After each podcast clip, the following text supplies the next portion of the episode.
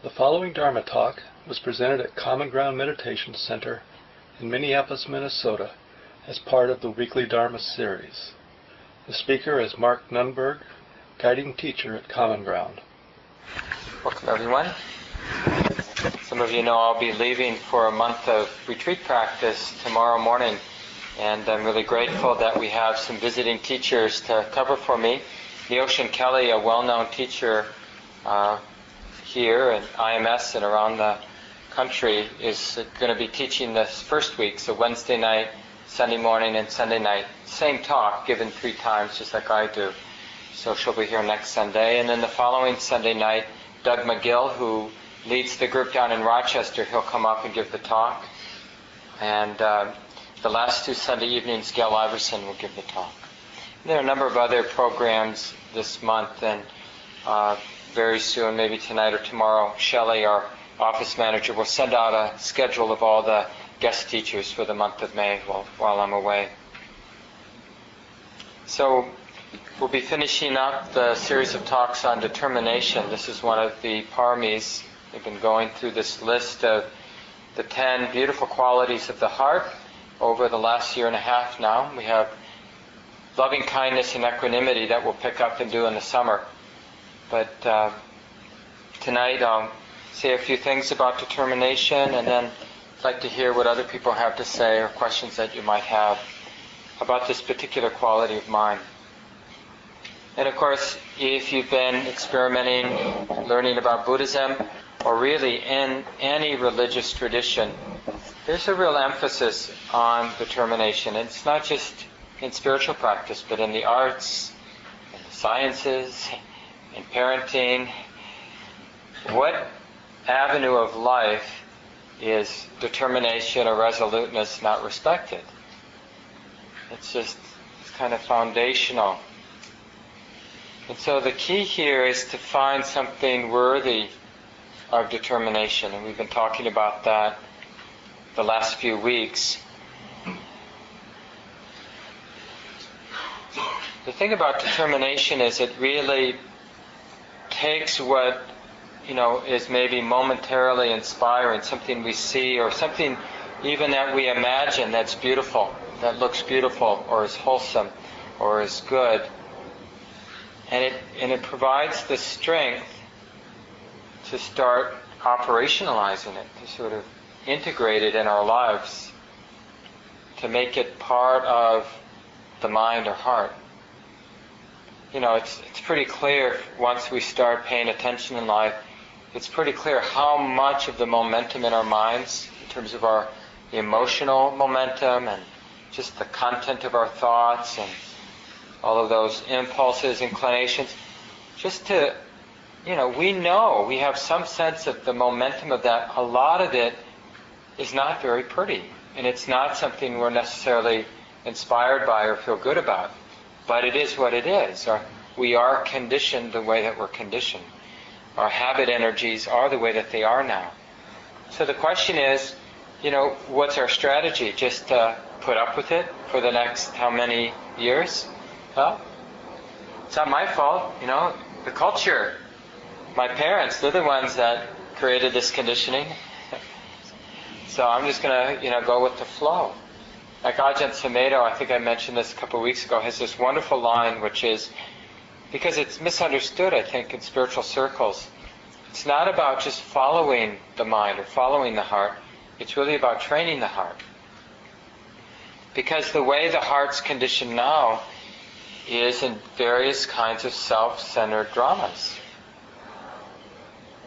So, you know, we always see in terms of self what I like, what I don't like. Even when we're dealing with people out there in our lives, it's always, almost always in terms of ourselves. You know, oh, this person's a big weight in my life, or this person is a real delight in my life. But one way or another, we tend to be the star of our dramas, of our endless internal dialogues and react, reactive patterns. So we're either going to just sort of go with the flow and basically reinforce those patterns by not doing anything about them, just they arise, we react, reinforcing them, they, re, they re-arise soon down the road. Or we can have a sense that there's another way. There's a very beautiful discourse that I thought I'd share tonight. One of the more well-known discourses from the time of the Buddha. This is later in his 45 years of teaching. He had, you know, he left his princely life when he was 29, evidently, and then practiced with some of the well-known teachers at the time, learned what he could learn, wasn't satisfied, and went off on his own, did some ascetic practices, realized asceticism wasn't the way, and sort of turned a corner, understood how to relate to experience and to just hold his whole mind body experience in a balanced, what he called the middle way, not sliding into sort of asceticism or uh, some kind of rejection of life, but not getting identified or indulging in sense experience in life. Something between those two, or not either one of those two. And had a deep insight when he was around 35. And then for the next 45 years, he taught and he became pretty famous even in his own time. And there were a lot of well known teachers at the time of the Buddha. Anyway, later on, when he was quite well known and the word about the Buddha had spread around northern India. People were hearing about him and seeking him out. One of those rare times when he was actually wandering alone. Usually he had a large group of monks or nuns uh, following, you know, because of the way it worked. Uh, for nine months of the year, you'd wander, and then during during the rainy season, the monks and nuns would stay put, and various benefactors would give them parks or little places just outside of towns to stay for the rainy season, where they'd have little huts or something like that to camp out. So the Buddha was wandering by himself and he uh, came to the end of the day and he asked the local potter if he could spend the night in his shed. And the potter said, It's fine with me, but I've already offered the shed to another ascetic that's staying there. So you have to ask him if it's okay. So the Buddha went in, met the the other wandering ascetic, and asked if he could spend the night. And this other ascetic, um, let's see what his name was, Pukkusati, Pukkusati, said, "Sure, there's plenty of space. You're welcome to spend the night." So, as was the custom, you know, they would practice at night. It was the better time to practice because it was quieter, cooler probably in India that mattered. And so anyway, they put the straw down, they sat down, Pukasata over here, the Buddha over there, and they meditated through most of the night. And while they were meditating, a thought arose in the Buddha's mind, something like, it seems to be a pretty sincere practitioner. I wonder, I wonder if I could be helpful. So after they finished meditating somewhere in the middle of the night or early morning before the sun rose, the Buddha asked him, you know, under whose guidance have you left behind the, your home and become a wandering ascetic? And Pukkusati said, uh, well, there's this Buddha, this Sakyamuni Buddha that I've heard about. And he explains, you know, from the Sakyan clan, that was the family the Buddha had been born into. Now, a good report of that blessed Gotama his family name, has been, has been uh, spread to this effect. The Blessed One is accomplished, fully enlightened, perfect in true knowledge and conduct, sublime knower of the worlds, incomparable leader of persons to be tamed, teachers of the gods and humans, enlightened, blessed. I have gone forth under the Blessed One. The Blessed One is my teacher. I profess the Dharma of that Blessed One, the teachings of that Blessed One. And the Buddha asked, you know, have you ever met this person? and he says, No. But I hear he's in Savatthi, and that's where I'm heading. And uh, Buddha thought, Well, maybe I'll teach this. So he said to this other uh, seeker, said, Oh, here, listen, I have something to say to you. And he, he started this set of teachings, and it's a beautiful summary of the whole path that the Buddha taught. He started by just teaching uh, some of you know the four elements or the six elements, including space and consciousness. But it's just a, a way of dividing up the, the actual experience we have. So, like the earth element is just the experience of hardness or softness. And there are many other elements, but it's just a, a description of, of a deconstructed present moment. So, how a present moment would be when we're not adding a story to it. So, if you break down experience, it's really simple. I mean, there's many ways the Buddha would teach how to break down experience, like the six sense gates. It's either a sound being heard, a smell being smelled, a taste being tasted, a touch being touched, a sight being seen, or a thought being known. That's it. So the Buddha is kind of giving these various ways to deconstruct. And then he, the part I thought was interesting is he, he talks, talks to Buk, uh, about determination or the foundations. Uh, a person has four determinations or four foundations. And with uh, reference to what was this said? There's the foundation of wisdom, truth, relinquishment, and peace. One should, should not neglect wisdom, one should preserve truth, one should cultivate relinquishment, one should train for peace. And then he goes on to describe each of these, like how to how do you train, how do you not neglect wisdom? So this is, you know, useful for us. So with this determination, with this strength, this natural strength we have to be determined, because we're going to be determined one way or another. Either we're, we're going to be determined to follow our neurotic tendencies, or maybe we could be determined to do something more wholesome, more useful. So from the Buddha's point of view, not neglecting wisdom means that we're orienting our life around what we directly experience, as opposed to what we think about things or what we've been told about things, which is what we tend to do. Most of us are quite determinedly following what we take things to be, what we think things are, what we think, for example, is important like, you know, based on our particular culture or particular upbringing, we maybe think having a lot of money is the ticket. And so we're determinedly trying to realize that, judging ourselves if we're not realizing that, longing for it, comparing ourselves to people based on that. Or, you know, you could could be good looks, could be intelligence, it could be like being cool, like whatever that might mean for you. But however we've been conditioned, this is t- what we tend to invest in. Like even thinking not having a lot is what's cool.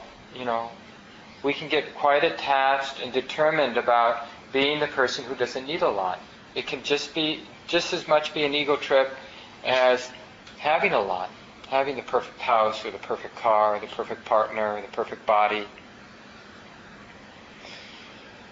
So this first uh, practice of not neglecting wisdom is really about having some confidence that there's actually something attainable that sets us sets the mind apart from these meaningless or these endless pursuits that don't provide any lasting happiness. I think the main reason that we're willing to sort of continue with the conditioning that we've been given just through our upbringing, and maybe genetically too, you know, just what's part of our human instinct, human genetic information. The reason we're not interested in going beyond that is we don't understand what would be beyond that. This is a difficult corner to turn in life between the, our fixations on what we've been conditioned to think is important. So not neglecting wisdom means so, not so much that we're going to have the answer, but there's this confidence, this very powerful confidence that we can be quite resolute around that we can see directly what's important, what's useful, what's actually leads to a more lasting happiness and what doesn't. Now, initially, what we really get clear about is what doesn't lead to happiness, and it can be sort of disconcerting because we start seeing when we do pay attention, when we do start trusting our direct experience, we begin to see the limitations of whatever it is that we've been pursuing. And again, it's not that what we've been pursuing in life is necessarily bad.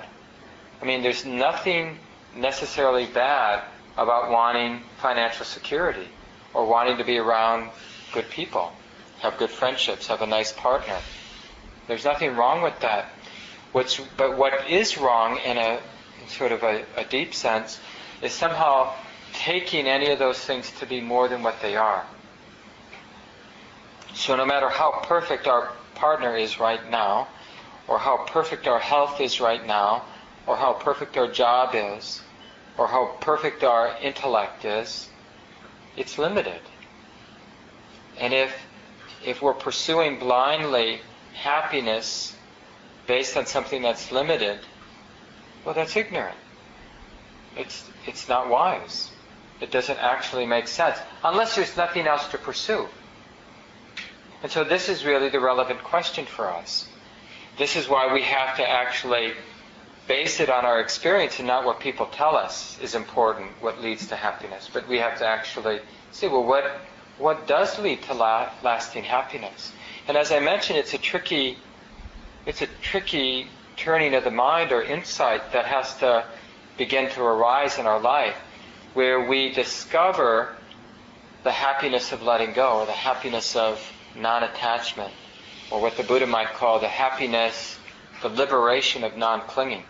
In fact, he summed up the whole path that he taught as liberation through non-clinging.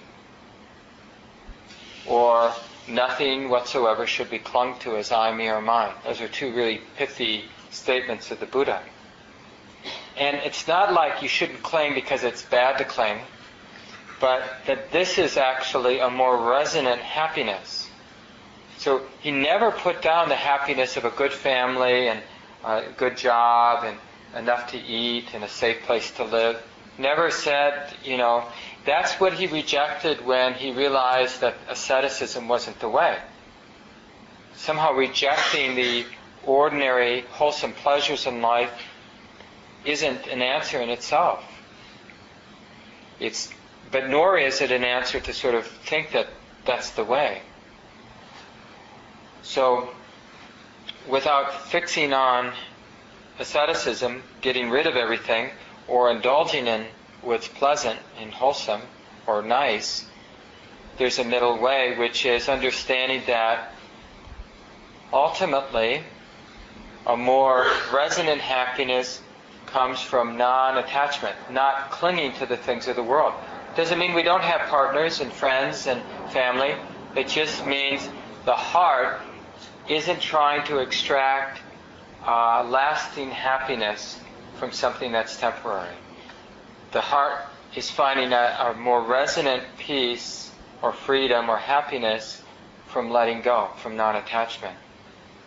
And this is a real art, like how to be a parent, how to be a lover, how to be a citizen without the attachment, how to engage life, how to connect and respond and live together in community without attachment. It's definitely possible, but it's not necessarily easy. It's a real turning because so much of our engagement that we know, the way we've been conditioned, is built upon attachment, identification, reactivity.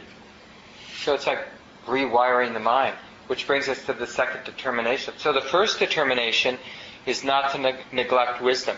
Now in Buddhism, again, wisdom is a direct, mindful seeing.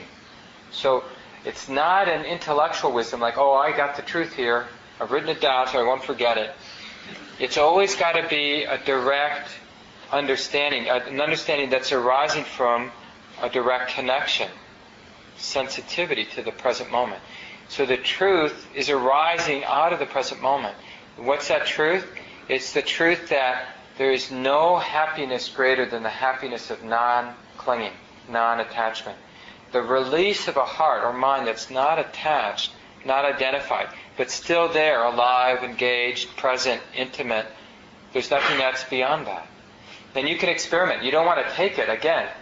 Like it'd be easy to hear this or to read these teachings from the Buddha and then like write it down in some nice script and put above your mantle and think you have the answer. It's like we have to see directly. Like go home tonight and connect with your family or your lover or whatever and experiment. Experiment, you know, notice when you're really attached and notice how that is. And then notice, you know, in the next moment, if you can, practice releasing the attachment, the identification. I'm me, you're you. This is what I think about you. This is what I think you think about me. You know, that is so weightful, all of that stuff. And so in the way of having an authentic interaction. That when we, in a moment or for maybe two moments, we release that and we have a, just a glimpse of what non attachment and non clinging, a moment of that is, we start to get it. Oh, there is actually something here to cultivate in life. And so that's the first resoluteness is that there's something to cultivate. It's this wisdom, this directness, and the insight that comes out of the directness. And then the second resolution is to guard this truth, like to not forget this. Because this is what prompts the remembering or the the hard work of being mindful in the next moment is to not forget that there's actually something relevant to see or to connect with moment by moment. Every moment is relevant because every moment teaches us the truth that attachment is suffering, non attachment is freedom. Every moment of our life teaches us. And the only thing that can teach us this is paying attention, being undefended in the moment. Because when we're open and clear, we directly experience how attachment doesn't work and non attachment works. And it doesn't really do much good to sort of try to live by it philosophically. We have to rediscover it moment by moment through the direct either experience of suffering due to attachment or the release due to non-attachment. It's like that's what our guru is. In Buddhist practice, at this Theravada Buddhism especially, mindfulness and the experience of Dhamma. Dhamma is just the Buddha's word for the way it is. It's that direct connection with life as it actually is that teaches us how to be. And then our teachers, you know, they just kind of remind us of the roadmap, you know. So when I'm up here teaching, based on my experience and what I've learned from my teachers and from reading and studying the Buddha, you know, it's just like I'm re-articulating the roadmap that so many men and women have been sort of forming over these generations of people practicing. Which basically, you know, the roadmap basically says the present moment is relevant. You have the capacity to cultivate a balanced attention to the present moment. It will tell you everything you need to know. Neglecting the present moment, you will lead, you will continue to do what you, you've always done and get what you've always gotten. That's what we mean by samsara, the cycles of suffering. We just keep repeating the patterns we have of relating, and we get the results of those patterns. So, to whatever degree our patterns are based on greed, anger, and aversion, then, of course, we're going to get the results born from greed, anger, and delusion, which are not pleasant. So, we have some by not neglecting mindfulness or wisdom, we start having insight. And then we guard the truth. That's the second determination to not forget. Not forget the present moment is relevant. There's something to wake up to. The truth that non clinging is available and good. And then the third resoluteness or uh, determination or the foundation for determined, wholehearted, committed action. The third one is uh, relinquishment. The Buddha says one should cultivate or be devoted to relinquishment, to letting go, to renunciation. And this is a big deal in Theravada Buddhism, especially in the teachings of the Buddha. He talked about relinquishment almost in every talk, probably. And here, I mean, there's all kinds of ways, but, you know, once we have not neg- neglected wisdom, which means we're mindful Being mindful means we're noticing how attachment doesn't work, non attachment leads to happiness. And we're guarding that truth. And then guarding that truth means we develop a shortcut, which is renunciation. It's like just let go. It's like we, we basically has, have summarized all of our insights. It all gets summarized into let go, let go, let go, let go. Or if you don't like that, you can use, because it can sound a little aversive to say let go. So you could say let be, let be, let be, let be. Or you find your own way. But it's like the Buddha said, uh, the supreme liberation has been discovered, namely liberation through non-clinging. A heart that doesn't cling, a heart that doesn't grasp. So this is the summation. So this is the determination. Once we've had enough experience, then for periods of time, it's not so much that we have to try to like not forget to be mindful, and then, you know, but it's more like letting go. Just that's it. That's all we have to remember. Non-clinging, non-grasping. No matter what's going on, not clinging to it, not grasping it. Whatever thought we have, it's not like we're trying to ignore the thought, or we don't have to tell ourselves, "Oh, that's just the thought," even. It's just about not clinging to thoughts. Thoughts are just thoughts, sounds are just sounds, smells are just smells. It's a, a radical simplicity. And it just seems so otherworldly. But it makes so much sense. We don't need to complicate life. But we're frightened by the simplicity. It's like somehow we are afraid that if we don't complicate the moment, don't complicate our lives, we're going to miss something. Yeah? But we've got to let go of that. That's just another self-centered drama. That somehow I'll miss something, I'll make a mistake, or I'll miss an opportunity. So we let go of that. Or make a mistake, we let go of that. So it's a, it's a life of real exposure. Letting go means the ego is completely exposed because we're letting go of all the ego defense systems. That's primarily what we're letting go of over and over again. Part of one of the most difficult things to let go of is we have to let go of the confidence and the uh, attachment to the confidence that arises. So we start feeling empowered on the path. I finally figured out life. I just need to let go. Non-clinging, that's the ticket.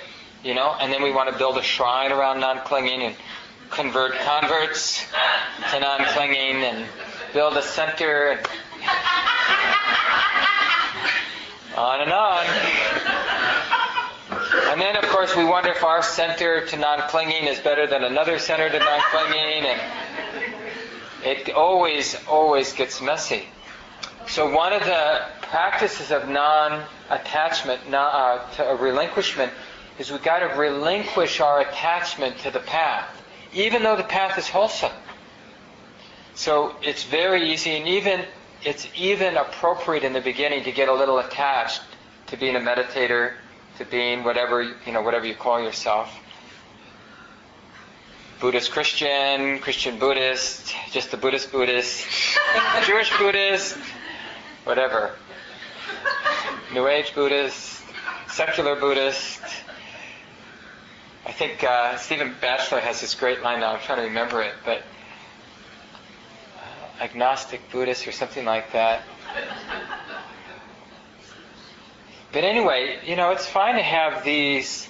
You know, they can be descriptive, but the attachment isn't useful. You know, like landing there with some grasping or some grip isn't useful. And to be on the lookout, there are real fruits, fruits from cultivating mindfulness and the development of concentration and meditation practice, and especially the insights of seeing the power in letting go, seeing how uh, impermanent and fluid everything is, seeing how conditional and impersonal thoughts are, there's a lot of confidence, a lot of real power, charisma that arises as we cultivate this path of practice. And it's very easy to get attached to that and to build a self uh, around it. And then, you know, of course, things get stinky And hopefully our friends begin to notice so that they can mirror something back for us and uh, remind us about letting go and about relinquishing. And that attachment to whatever, to anything, even something that appears to be wholesome, is suffering. So the attachment is never skillful. Even if what we're attached to is something that has been very useful or skillful in our life, the attachment is unwholesome. And we need to see that we somehow, we need that reflected back to us. And that's the third determination, is no matter what, let go. The path is always about letting go. Seeing clearly how it is and letting go. So we need to see it clearly before we want we let go. Sometimes when something's painful, we want to let go before we actually feel it. But that's a called aversion. or if it's really pleasant, we really want to investigate it for a long time before we let go. So, you know, it's that's why it's this is this part is very difficult. That's why we need help. Because generally we're pretty good at noticing what we've already let go of and we're pretty challenged to let go of what we haven't seen or holding. Right? We need often we need help to notice what we're holding. Although at some point, as the mind gets more calm and sensitive, we'll just notice the holding because holding is always suffering. It's always there's always a contraction or tension associated with clinging, grasping. And that will sort of point it out to ourselves. Oh, oh, if there's suffering, there's attachment. It's like a universal principle in the Buddhist teachings. If there's suffering, there's attachment. If there's no attachment, there, there can't be suffering. So unless you're perfectly content and free, there's some attachment, there's some suffering, there's something to let go of. Doesn't mean we can see it clearly, but we can be interested and we can be willing to be quiet and sensitive so we can begin to discern what needs to be let, let go of.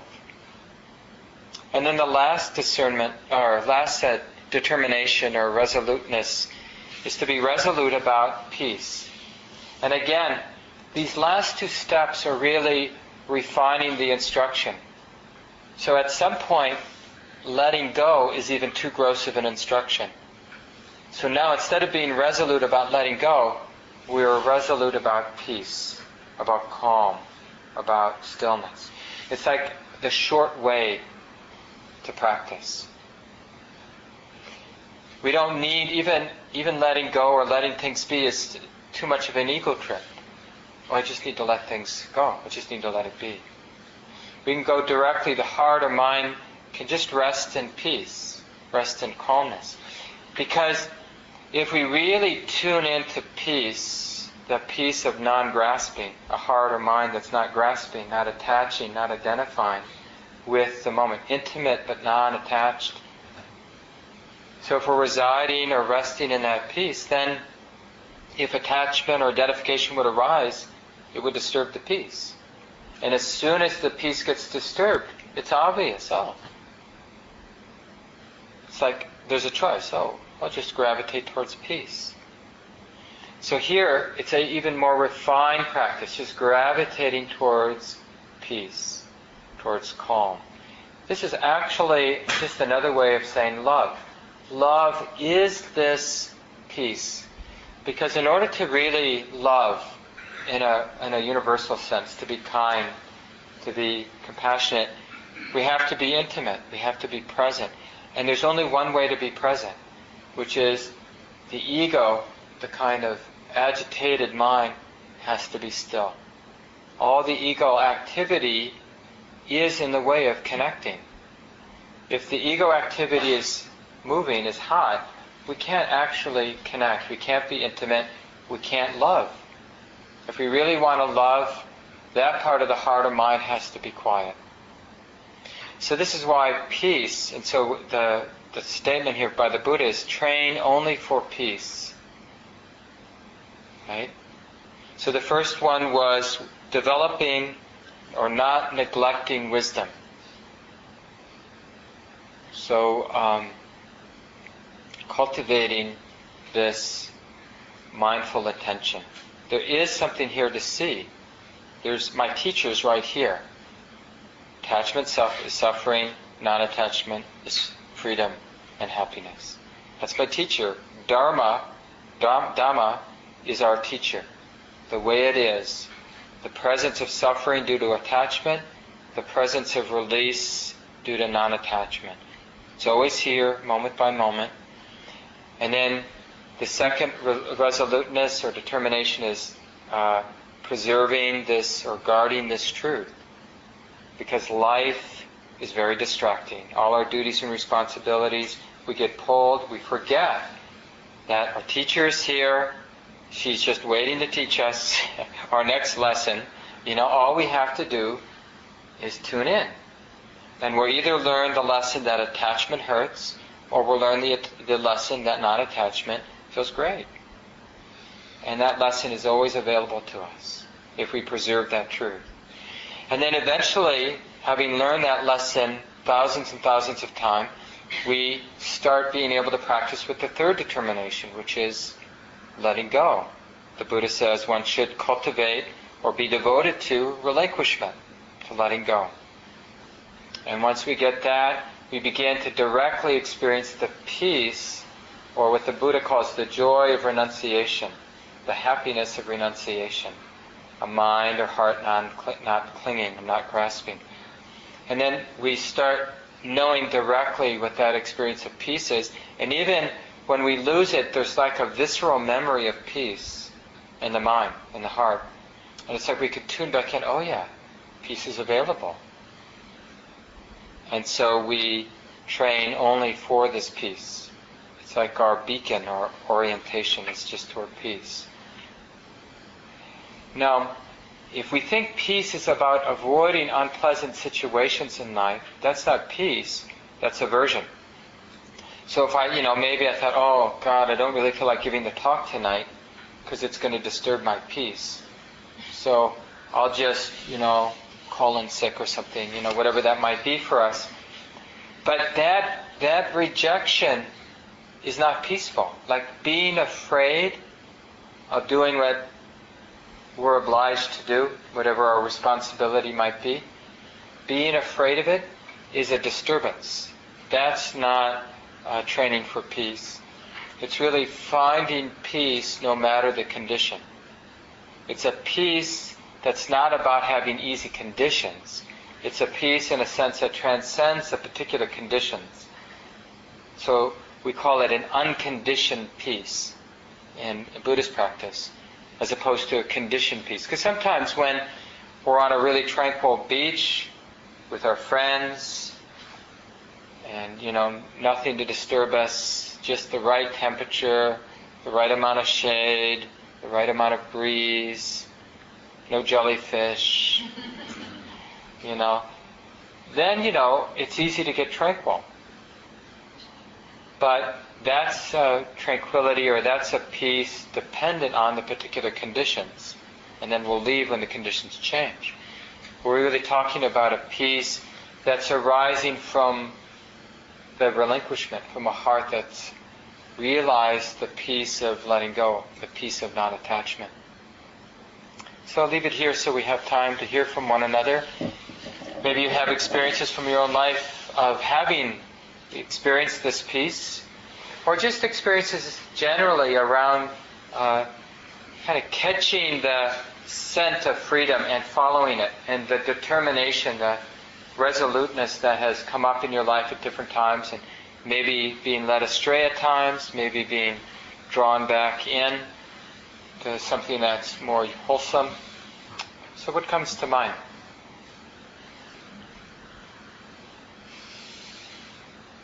Yeah, Jamie. Um, I'm gonna speak that. it's hard for me. Um, I had a dream the other night um, that um, I was in love and I discovered that this person cheated on me numerous times and it felt like my world was falling apart. And this is something that I've never actually seen. But in the dream, I, when I felt that feeling that I was losing everything, I said, I said, um, can it be like this? Is this okay? It's like this now. Mm-hmm. And um, and I and I was like, yeah, I think this can be okay. And and then I suddenly became aware that I was dreaming, and I felt I felt sadness for the the fact that I had to suffer in my sleep to that traumatic extent, um, but also liberation. Yeah, yeah. And this is the thing about our mind. Once we have a sense of these four things we talked about, I mean, there are other ways to talk about it, but just in general, once we have a sense of the power and the freedom of letting go, that archetype just starts to work. I mean, it's a little bit like a computer virus. It sort of starts rewiring the mind, heart, body. And we're drawn to it like a, you know, like a magnet draws itself to metal. There's just something resonant about this because it's like a, it's a solvent. It begins to dissolve all of our self-centered dramas, and uh, it's yeah. One of the things that's useful is to actually prompt this, like happen naturally in your dream, but you could do this consciously. Like it would be useful for all of us to do an inventory of all those things that absolutely are not okay. You know, like getting cancer, for example, or losing our loved one, or and to really look at it and realize, well, that you know that that would be very unpleasant. That might really hurt the heart. The heart might really hurt around that. There might be a lot of fear. But even that fear, even that pain that might arise, well, that could be okay. Like adding, a, no, this can't happen. I don't need to do that. We can actually begin to work on it now. Like, for example, we're all going to die. So we could actually work with that fact. We could bring it up. Well, could I could I reasonably say yes to death when it is my time? Wouldn't that actually be the appropriate thing to do? Wouldn't that be uh, a cause for happiness to be able to say yes to death when it comes? Or even with our loved ones, if that's what's happening, to not reject it, to not feel betrayed by life because somebody we love is dying. So we want to, because this will this will kind of illuminate why why they need to be determinations. We have to be determined to trust mindfulness. That reveals that attachment is always suffering, always unnecessary suffering, and non-attachment is always the path to what's wholesome and good. Thanks, Mamie. Other thoughts people have? From your life or questions about the talk tonight?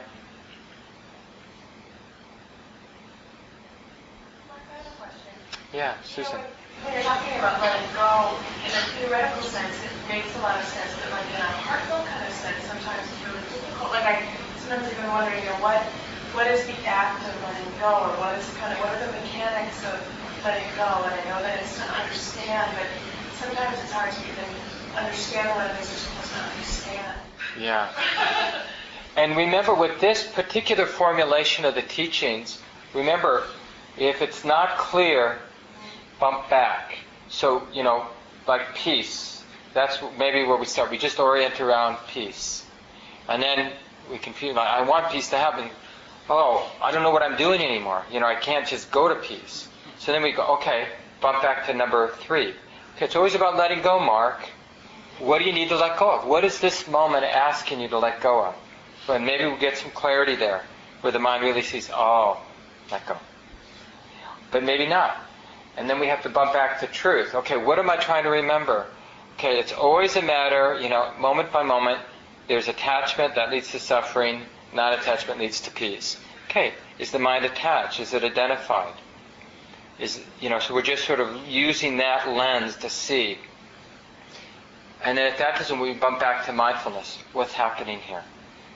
What can I be aware of? What what's happening that I'm not aware of yet? because it's so feels so personal. I don't pay attention to it, or it's too subtle, or so. What can I know that I'm not currently seeing clearly? What can I be sensitive to? And in particular, sensitive to the mind, to the heart. So we just bump back. So when letting go is hard, just keep bumping back.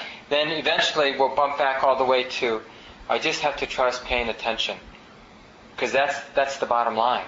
There's no bumping back beyond that, you know. Because anything else besides that would be just reactive pattern, you know. Okay, I'm just going to react because that's all I know. No, we'll do that anyway, but eventually we'll, we'll realize that, you know, blindly following our impulses to react doesn't lead to any change. So we want the only thing that changes the wiring in the mind, changes the way we are, is paying attention in this balanced way. It is what dissolves the conditioned patterns of the mind and allows for new patterns to arise. Is that clear, balanced, attention, what we call mindfulness. Yeah, Julian. So the, the Buddha spoke about reflecting, conscious reflection on wholesomeness, on wholesomeness of actions, feelings of loving kindness, reflections on kindness to reorient us to those states of mind so that, that we're more aware of them. It seems kind of the talk this morning and now a little paradoxical because what's the relation to letting go yet reflecting on this wholesomeness? Well, I think the reflecting on the wholesomeness really come all the way through. It's just like it's like different frequencies of wholesomeness. So the, in the beginning, like where we say uh, one should not neglect wisdom. So then not neglecting wisdom really means that, like I was saying, like we're really investing in the present moment, the wisdom of connecting with the present moment. And like, how can we connect with the present moment? Well, we need kindness to connect. We need patience. We need forgiveness. Otherwise, in a way, we're just deflected into our reactive patterns. So all of those tools that you're referring to, Julian, really are tools to how to have a moment of being connected. Like, in order to just feel what we're feeling, we need so much compassion, so much understanding, so much forgiveness, so much patience, just to feel what we're feeling, just to get close to knowing how it is now for us in this moment. So, what we learn, like all the what Julian was mentioning, is this is a big step, this first step, to go from sort of our reactive patterns to not neglecting wisdom. We could just as easily said not ne- not neglecting kindness or love, you know, for this first step, like a way of being intimate with our experience, and many many skillful means. So. I think the point that it, kind of balance out the talk that Julian brings up is that we have to remember that there are many skillful means for each of these steps. But the steps really point to a refinement. But what drives each of these steps is a kind of determination that's built upon our direct experience. And so the first step really has to do with having a direct experience, not living a superficial life, sort of uh, kind of floating or um, is vibrating with our conditioned patterns. We have to break that cycle we have to somehow find a way to be more intimate, more connected. And it requires both a sort of fearless, penetrating clarity, and it requires a resonant trust and love and forgiveness and compassion. Both of those qualities have to be there. That's really what we mean by balance. It's the balance of the wisdom factor and the compassion factor. It's just, you know, just two ways of talking about a balanced mind or a balanced heart. Yeah, I don't know your name. Vasu. Vasu. Uh, talk about the international So uh, every day um, we Maybe a little louder. Okay, every day we surround ourselves with things mm-hmm. that uh, we are aware We're aware. We are in a way attached to. Oh, attached to, yeah, yeah. So uh, the strength of the attachment uh, varies with different things. Mhm. So that is something I'm not as sure if it is to be practiced. Is it something that you tried with uh, the one where the bond is the strongest? And then you go tell yourself, okay, I feel completely unattached. I mean, I've tried, uh, I mean, I did my best with this thing or person or whatever. And uh, I feel, uh, or I felt like I've actually gotten myself unattached. So I'm like, good to go with rest of things. Well, but you know, the interesting, interesting thing, if I understood you correctly, about non-attachment is it's a natural arising. So the first is this wisdom, you know, not neglecting wisdom, which I'm talking about as a balance in the mind, a balance between intimacy and uh, a letting go, a kind of an acceptance. So clarity, seeing things and letting go, or trusting, or accepting. And the non, the letting go, the non-attachment really comes from seeing that attachment doesn't work. So you don't actually have to let go of attachment. The letting go of attachment is the same as seeing what attachment is. We're seeing that it's unproductive, that it leads to suffering. And then it lets go. The mind, heart just lets go. So this is why we need to begin with uh, this balanced mind because right from the start, we're seeing the impersonal nature of the whole path. Otherwise, it becomes kind of, I have to let go, or we, we pride ourselves on having let go, but we don't want to make it something we have to do, a burden. It arises naturally from the, the clear seeing. And so, whatever, wherever the pain is in life, you know, whatever happens to be predominant, we just look and we bring this kind of resonant, loving attention to what's happening in our life in this moment. We bring this balance and we see that that leads to the letting go because we see attachment and how it doesn't work. We see non attachment in other moments and see how it works. Does that kind of get at what you were saying? So. Yeah, but the, the key about practice though is it's, it starts really simple. Because when we look at certain places in our life, like how could I not be attached about this crazy stuff going on at my job? And we can't, we can't imagine it. But what we can do is we can be mindful. We can cultivate a balanced mind, a balanced heart in that situation. And whenever we think about that situation. And then the more balanced the mind is, the more that we care about the situation, the more that we're interested in the situation, the more that we're going to notice how attachment is extra and doesn't work. And then the abandonment will just happen. Thanks. I think we have to leave it here. So let's just take a few seconds and let go of the words.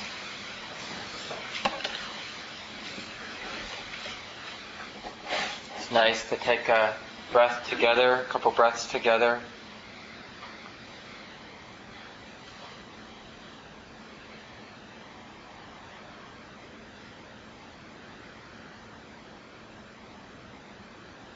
To take a moment and reflect our our deepest aspiration.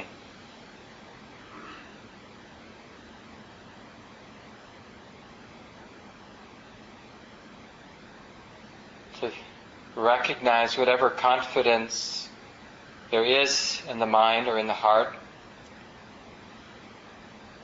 To build on this by applying the mind, applying the heart to the moment, each moment learning what can be learned, and dedicating everything that we learn for the benefit of all beings as a deep way to take care of ourselves and to take care of all beings.